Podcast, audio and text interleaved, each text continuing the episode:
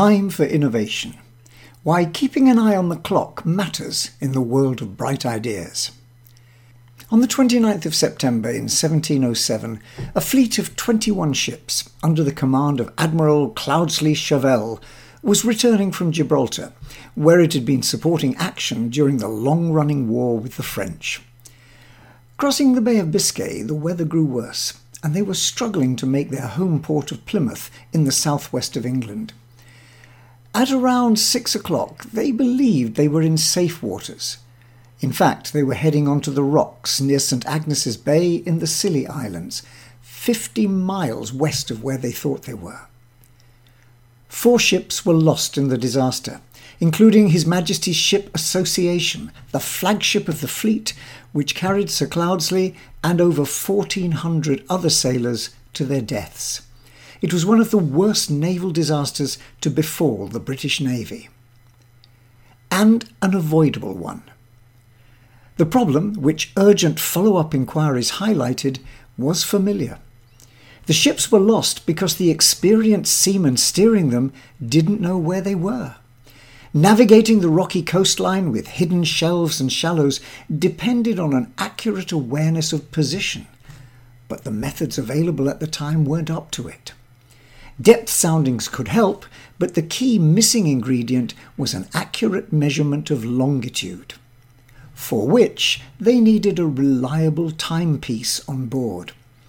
Despite an array of clocks and pocket watches, the technology wasn't good enough to maintain an accurate sense of the time relative to the Greenwich clock on which all naval longitude is based. Time slipped away, and with it, any clear sense of where they were. Cue one of the many early innovation contests, attempts at crowdsourcing a good solution to the problem as fast as possible. The British government offered a huge prize of £20,000 in 1714. That's equivalent in today's money to around £3 million. Uh, it was offered to anyone who could construct a clock that would enable sailors to calculate their longitude at sea with an accuracy of within half a degree. It was famously won by John Harrison, a carpenter by trade, who spent over 20 years working on the problem producing four models of chronometer, each improving on the previous one. His H4 model finally achieved the accuracy and reliability required, and he duly won the prize. More important, he and the many others working on the problem changed the face of seaborne navigation forever. Now, we're used to thinking about the Industrial Revolution in terms of Britain as the workshop of the world, driven by a steady stream of manufacturing technology innovations coming from men like Arkwright, Wedgwood, Boulton, and Watt. But we should add clockmakers to that list. Without them, the workshop of the world wouldn't have been able to get its wares reliably to anywhere but the closest markets. Their innovation heralded the first wave of globalization in world trade, and we're still building on that legacy. Nor was their effort confined to seaborne navigation in its impact. With reliable clocks, it became possible to standardize time itself.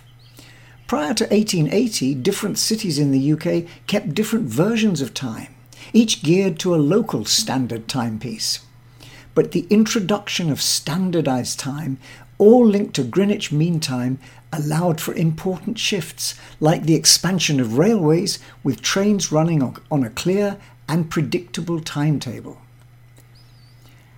Time is, in many ways, a key part of the enabling infrastructure, a foundation on which so much other innovation can be built.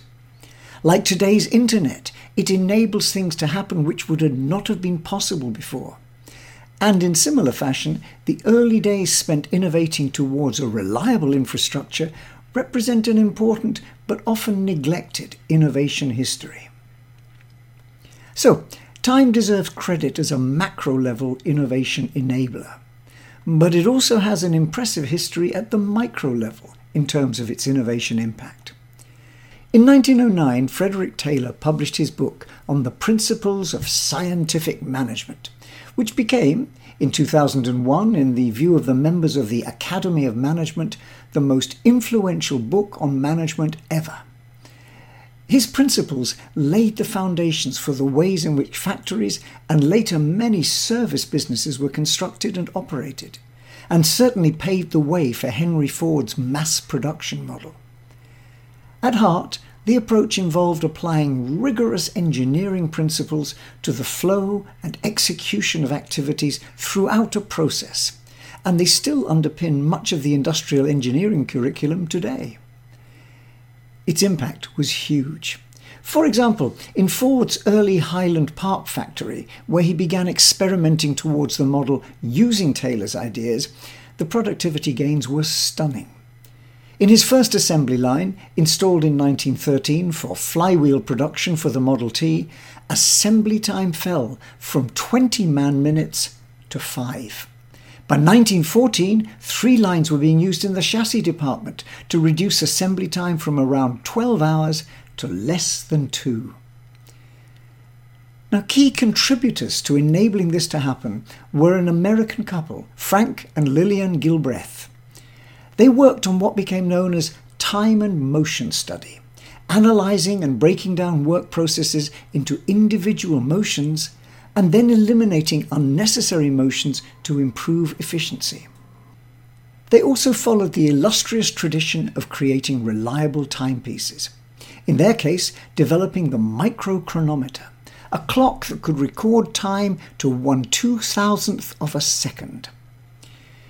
That image we often associate in factories of stopwatches and clipboards goes back to their influence. And while, like Taylor, their work often receives a negative press, think about Charlie Chaplin in the film Modern Times, in which he's literally caught up in the machine and under enormous pressure. But the reality is that the Gilbreths enabled major improvements not just in productivity, but in working conditions and employee satisfaction.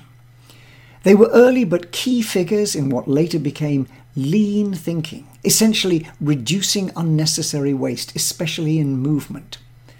Ergonomics owes a lot to their measurement approach, which charmingly gave us a unit of measurement, the Therblig, which is Gilbreth spelt backwards. And they applied this to analyze a set of 18 elemental motions involved in performing a task in the workplace. Things like reach, move, grasp, release, load, use, assemble, disassemble, and some unnecessary ones like hold, rest, position, search, select, plan, unavoidable delay, avoidable delay, and inspect. That's a pretty big catalogue. But paying attention to detail, especially around the time taken to carry out a task, and then redesigning it to reduce wasteful effort, movement, queuing, temporary storage, and so on, lies at the heart of this revolutionary process of lean thinking. Pioneered in Japanese factories during the post war years, lean is essentially a focus on waste elimination through the application of core principles and key tools. Amongst the seven deadly wastes which lean focuses on is time. And not surprisingly, the toolkit which emerges from that places a premium on reducing unnecessary expenditure of that precious commodity. For example, one of the early challenges to the emerging car industry was setup time.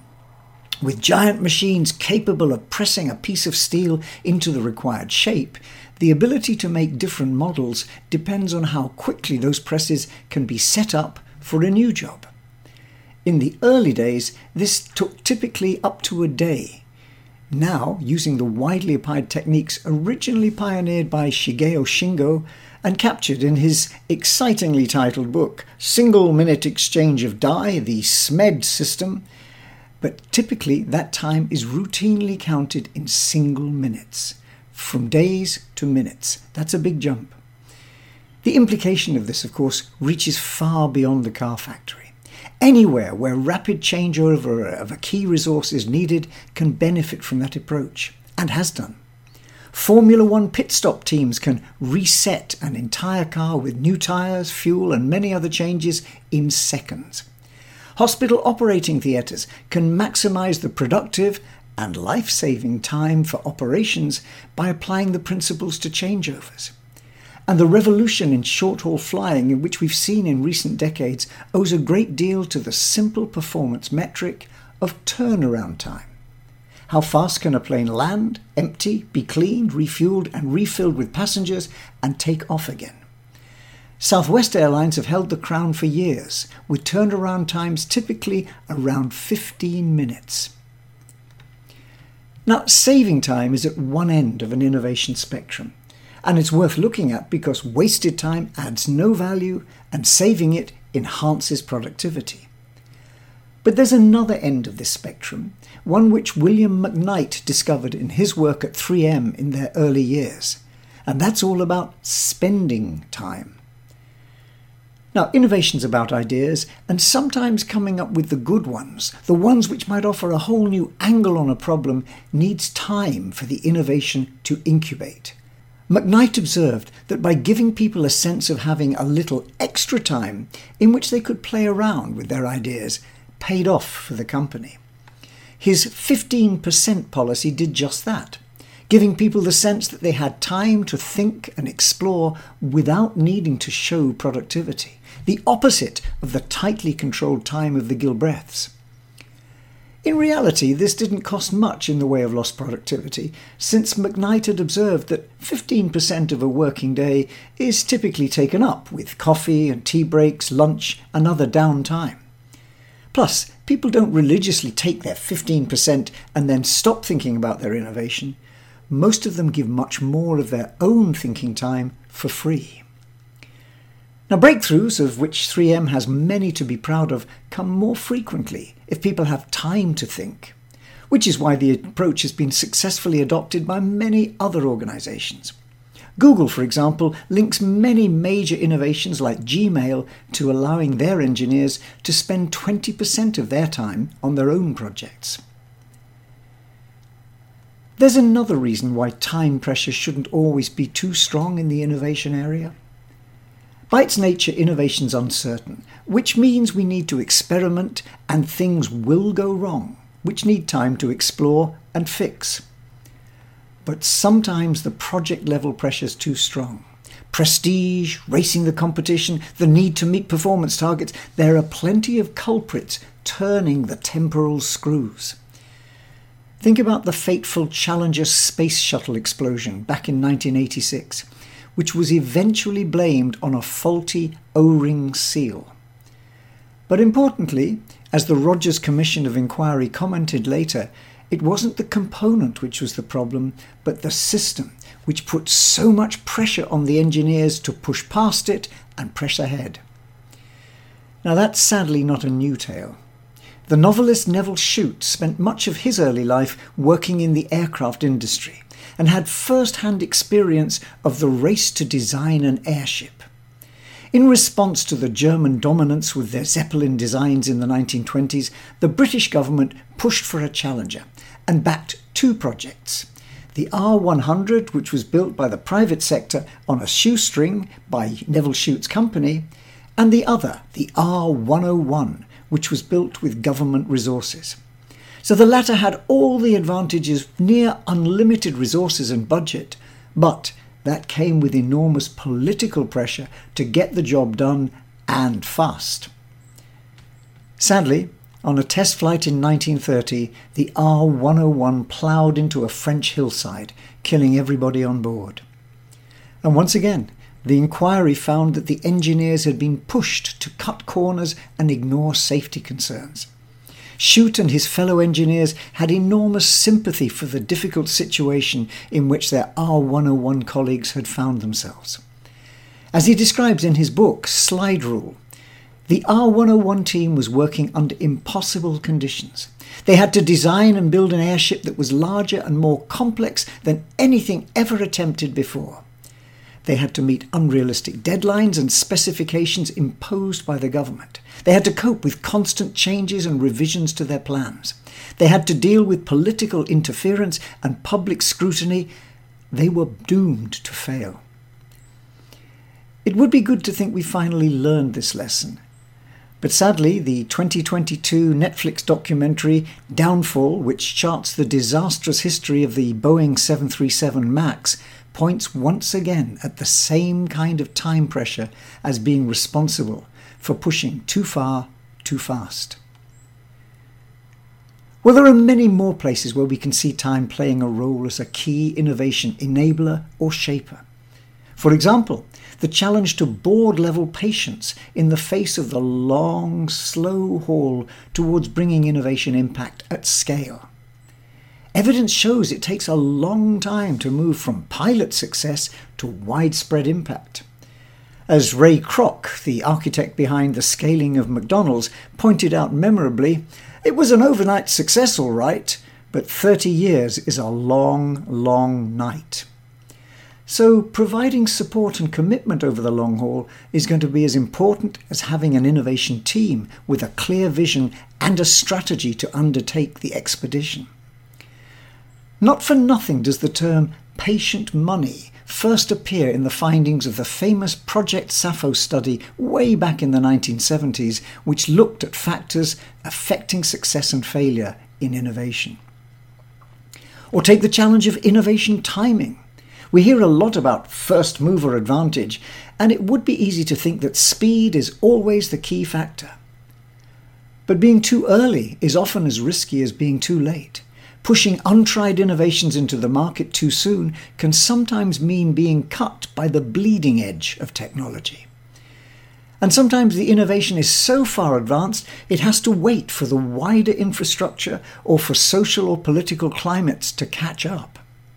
Shai Agassi's vision for making the world a better place through his electromobility solutions is a good example.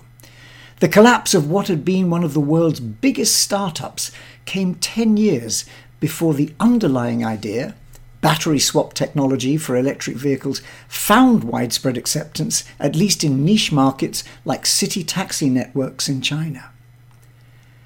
So, one way or another, time is a precious commodity which, used wisely, is a key part of the innovation story. So, when you glance at your watch or that little clock running in the corner of your computer screen, spare a thought for those innovators, thousands of them over the centuries, who began by solving the problem of measuring time reliably and accurately.